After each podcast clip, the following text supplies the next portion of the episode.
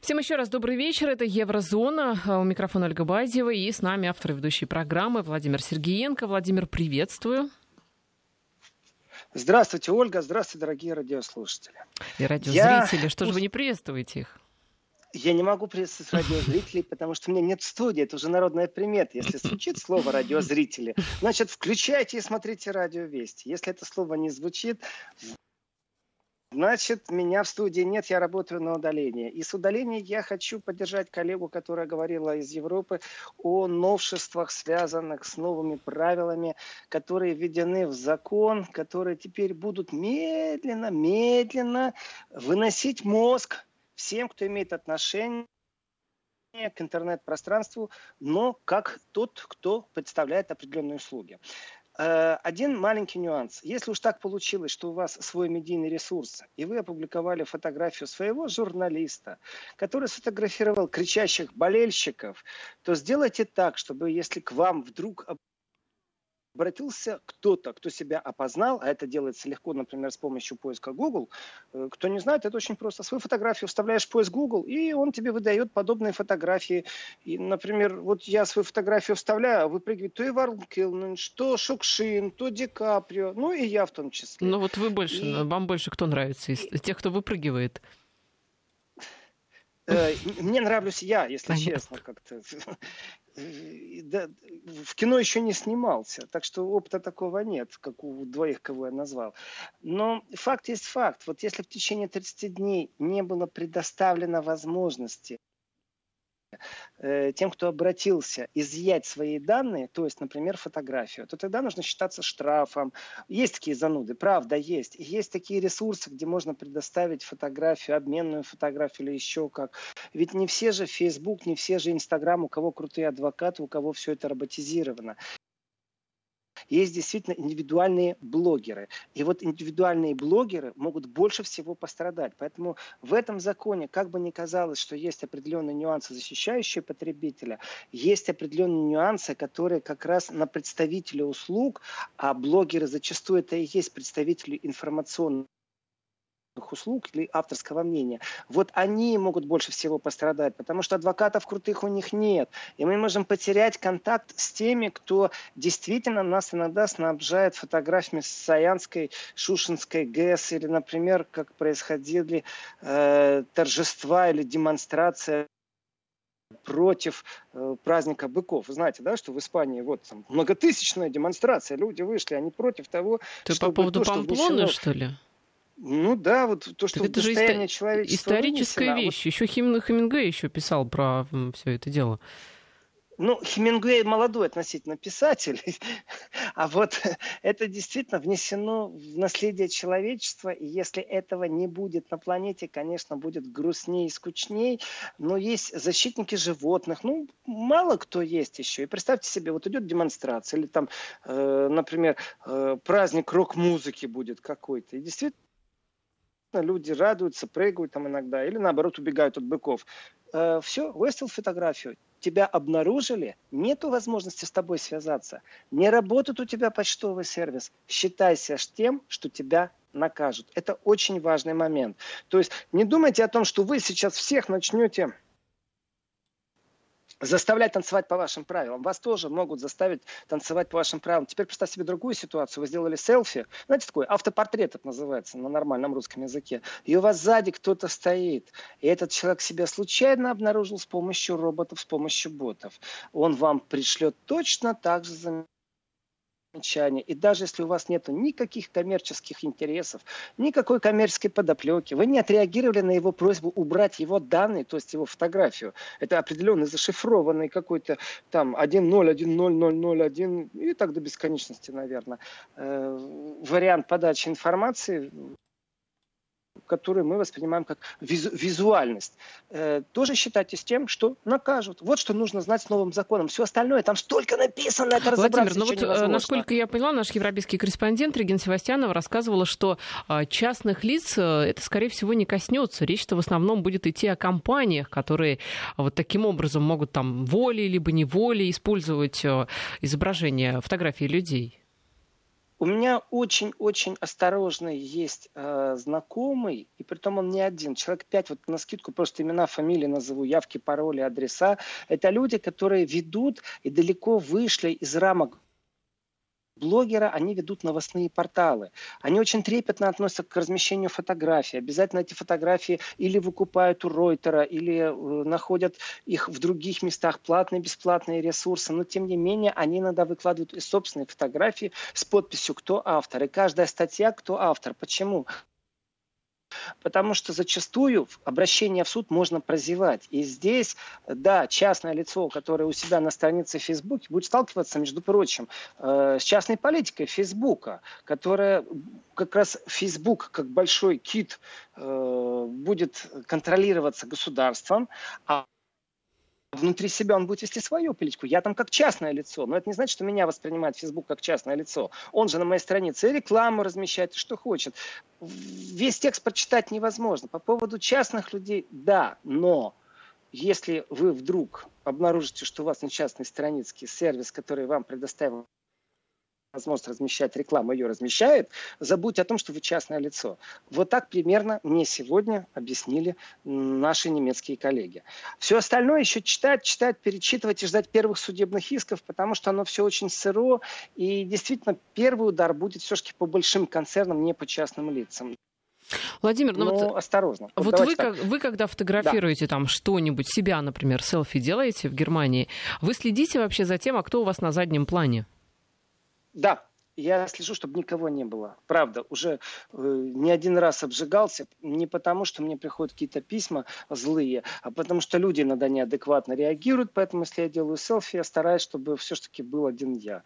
Вот так вот. Ну, например, я вел прямую трансляцию в Фейсбуке э, Бессмертного полка в Берлине. Просто встал э, непосредственно э, возле памятника, это недалеко от Бранденбургских ворот, на Зипсе июня, 17 июня улица, и я вот стоял и в Фейсбуке вел онлайн-трансляцию, чтобы те, кто на меня подписан, могли смотреть, как идут люди. И любой, кто проходил мимо, на самом деле может подойти, высказать претензию устного порядка. Иногда это происходит агрессивно, но в данном случае было абсолютно миролюбиво. Э, этот репортаж лежит на Фейсбуке, можно зайти его посмотреть. Если ко мне обратится кто-то с просьбой, что я должен у него изъять письменное разрешение, приложить его, о, тогда да, тогда я вступлю в определенную тяжбу. Это правда. И люди зачастую из вредности это делают. Не потому, что они, ах, не хотят, чтобы их там увидели. Нет, просто из вредности есть такой момент. Но когда я делал это, я уже не был частным лицом. Я действительно в этот момент э, практически был такой мини-медийным э, новостным порталом. И с этим нужно считаться. Вот люди иногда путают понятие частное лицо. Частное-частное – это закрытый доступ.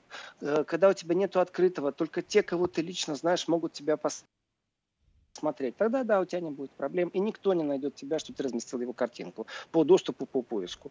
Ну, вот так вот. Разница между частным и нечастным лицом иногда не видно, но считаться нужно с тем, что если вдруг ты блогер, то имейте возможность принимать обращения, по которым вы будете реагировать в течение 30 дней. Иначе с вас могут взять 4% все-таки оборотного капитала штраф. Это большие деньги. В общем, едем в Европу, как и раньше, э, кого не пугает курс евро, и фотографируемся, и фотографируем всех, кто вокруг, ничего не боимся. Если вы частное лицо, конечно, если у вас немного подписчиков. Ну что, э, еще одна э, тема, еще, вернее, история, которую хотелось бы рассказать слушателям и вместе с вами обсудить. Владимир, это история с нелегальным мигрантом из Африки, Республика Мали, который удостоился удостоился личной аудиенции президента Франции Эммануэля Макрона в связи с тем, что действительно проявил себя практически как герой. Он спас мальчика, который повис на балконе пятого этажа на перилах э, по недогляду родителей. Каким-то образом мальчик оказался на балконе, висящем на перилах. Вызвали э, спасателей, как раз мимо шел э, вот этот вот молодой человек, который приехал во Францию в сентябре прошлого года. То есть, в общем, он такой свежеиспеченный иммигрант, который во Франции жил жил. Так вот, он просто не раздумывая, какими-то там нереальными совершенно прыжками, действиями добрался до этого мальчика быстрее спасателей. А, в общем, успел его а, спасти, то есть все с мальчиком хорошо. И... В общем, чудо произошло. Чудо. Ну, как чудо? А, скорее не чудо, а такой геройский поступок. Даже Эммануэль Макрон его к себе позвал и даже обещал Ольга, и гражданство. давайте по-честному. Ведь надо поощрять гражданские, хорошие, красивые поступки, если они спасли кому-то жизнь. При этом, что форма поощрения личности, она действительно исторически восходит все-таки к Великой Французской революции, потому что именно во Франции, именно во время Великой Французской революции было введено понятие «почетный гражданин». И уж французы эту теорию развили и воплощают в жизнь и не один раз. Э, есть даже интересные случаи, когда людей, скажем так, ну, существующих в определенных теневых культурах, я очень аккуратно сейчас произношу, э, за то, что они проявили участие в спасении французских журналистов, было предоставлено французское гражданство. То есть это не первый раз на слуху, что французы это предлагают. Но все-таки французы французами, а здесь хотелось бы еще о других европейцах поговорить, но сделаем это после погоды. Ну что ж, возвращаемся в эфир. Владимир Сергеенко вместе с нами. Владимир, э, так вот французы, по вашему мнению, достаточно такие благородные и благодарные. Это не мое мнение, это мнение французов, ага. что они благородные. Они, по крайней мере, так поступают. Я же согласен с тем, что именно так и нужно делать с теми, кто приложил ну, вот какие-то усилия к тому, чтобы эм, государство, жизнь человека, э, что еще у нас есть из таких глобальных понятий, за что можно поощрить человека, дать ему гражданство? Если кто-то популяризирует Россию за рубежом, например, Депардия, и приложил к этому услуги. Почему бы его не наградить? Точно так же, почему не наградить человека, который спас жизнь француза? Именно так оно звучит в французских устах. Что касается остальной Европы, не француз, то, конечно, кураж здесь намного поменьше, опломб здесь намного поменьше. Существует четкая прагматика, в которой гражданство можно купить, например, если ты соблюдаешь все права и идешь по бизнес-инвестиции, должен вложить столько-то миллионов, создать столько-то рабочих мест, прожить столько-то лет, лет, сдать экзамен по языку и в конце концов гражданство получишь. Это не связано никак с тем, что ты любишь эту страну, но ты ее получишь э, как державу, которая дает тебе гражданство. Очень просто. Именно так поступает в Германии, именно так поступает в Норвегии, именно так поступает в Финляндии или так поступает в Швейцарии. Э, есть, конечно, еще много других возможности, как получить гражданство, прожить, там, выйти замуж, жениться, э, получить работу, остаться. Ну, нюансы все эти такие многоходовые. А вот так, чтобы взять и дать с плеча, я никого не встречал в Европе, кто бы это делал, кроме э, французов. И делают они это достаточно регулярно. Э, и не всегда нам об этом известно, потому что тот случай, о котором я говорил непосредственно, это описано в, в литературе даже, я так скажу. И там действительно заслуга по спасению жизни французов было, которые были журналистом. То есть в Германии я с таким не встречался. В Австрии не слышал. Я попробовал нарыть что-то в интернете не нашел. Э, искал на немецком, искал на итальянском, частично пробовал искать на польском, не нашел. Поэтому я думаю, уникальность французской ситуации заключается простым текстом и честным словом, я скажу, э, в популяризации э, Макрона, у которого, вы знаете, есть определенные проблемы. Ведь на демонстрацию люди вышли не потому, что он приехал в Москву или был перед этим в США. О, нет. Люди вышли на демонстрацию, потому демонстрация была огромная, потому что его реформы не популярны по мнению многих французов, они в интересах большого капитала, не в интересах среднего и не в интересах маленького человека. Конечно, средний и маленький я беру в кавычках в контексте социального уровня обеспечения.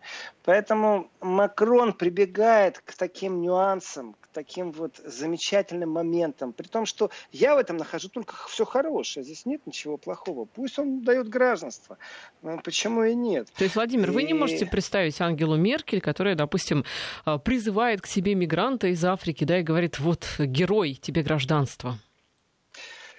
Ух, Ольга, Ольга, не то, что я не могу себе представить Меркель, я так скажу. Была ситуация, когда э, была встреча Меркель со школьниками, и к ней обратилась девочка, у которой, в принципе, стоял обшибунг. Обшибунг – это вид депортации, который по логике вещей можно в суде оспорить, но если нет причин, по которым он оспаривается, зачастую судебное рассмотрения сводятся просто к таким формальностям.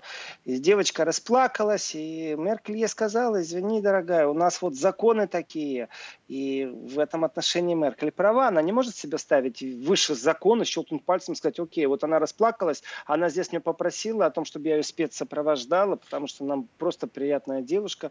Э, нет, она правильно поступила, это был антипиар, конечно, для Меркель, но тем не менее прошло некоторое время, и мы получили сообщение, что вопрос был решен, при том в пользу девушки. То есть нашли какую-то лазейку, как-то смогли этот вопрос решить. Но вот так, чтобы гражданство, нет. Я знаю случаи в Германии и в интернете тоже нарыл их.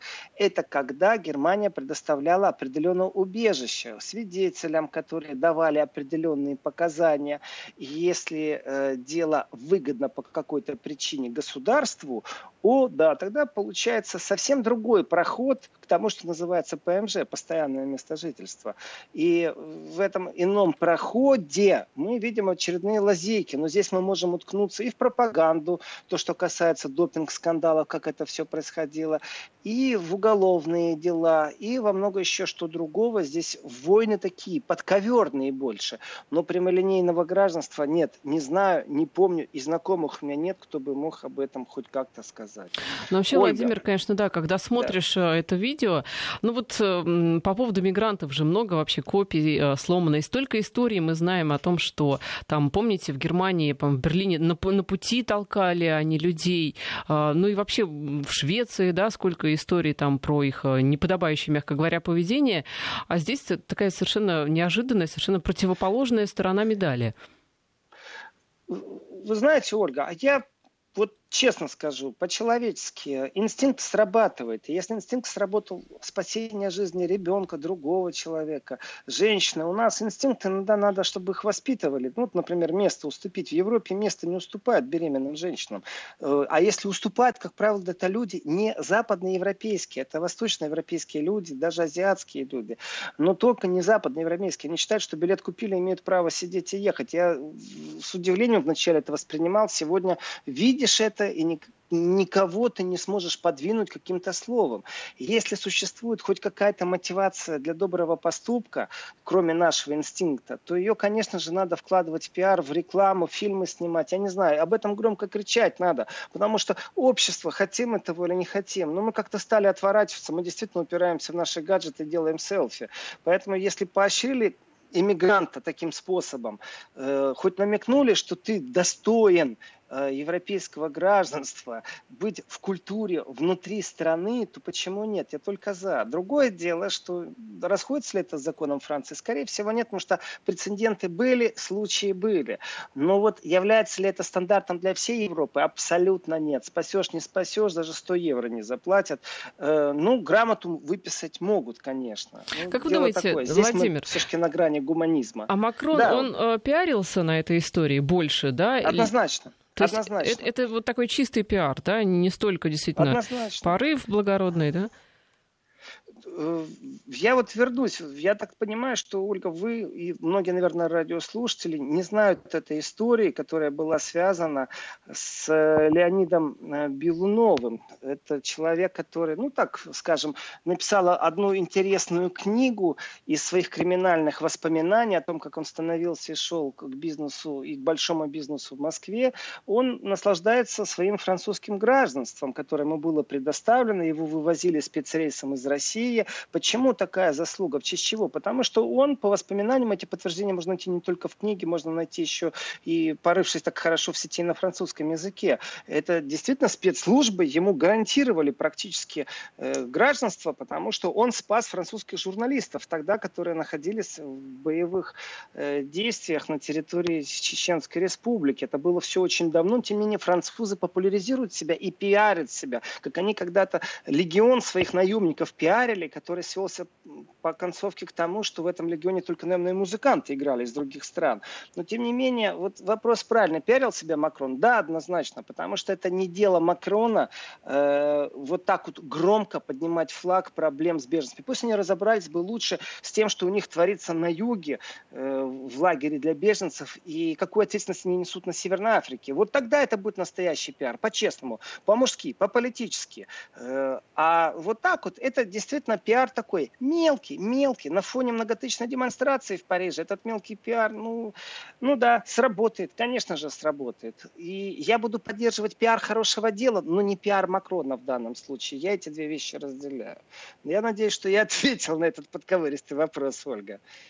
Хотя, вы знаете, нам пишут, что а, вы а, искали на французском, да, искали на немецком, на итальянском. Похожие случаи, а надо было искать на русском, потому что а, вспоминает история, когда гражданин Киргизии спас человека в Москве в метро, не знаю, какой конкретной истории идет речь, видимо, была такая история, и дали ему гражданство, так что не только французы, особенные мы были раньше, пишут нам.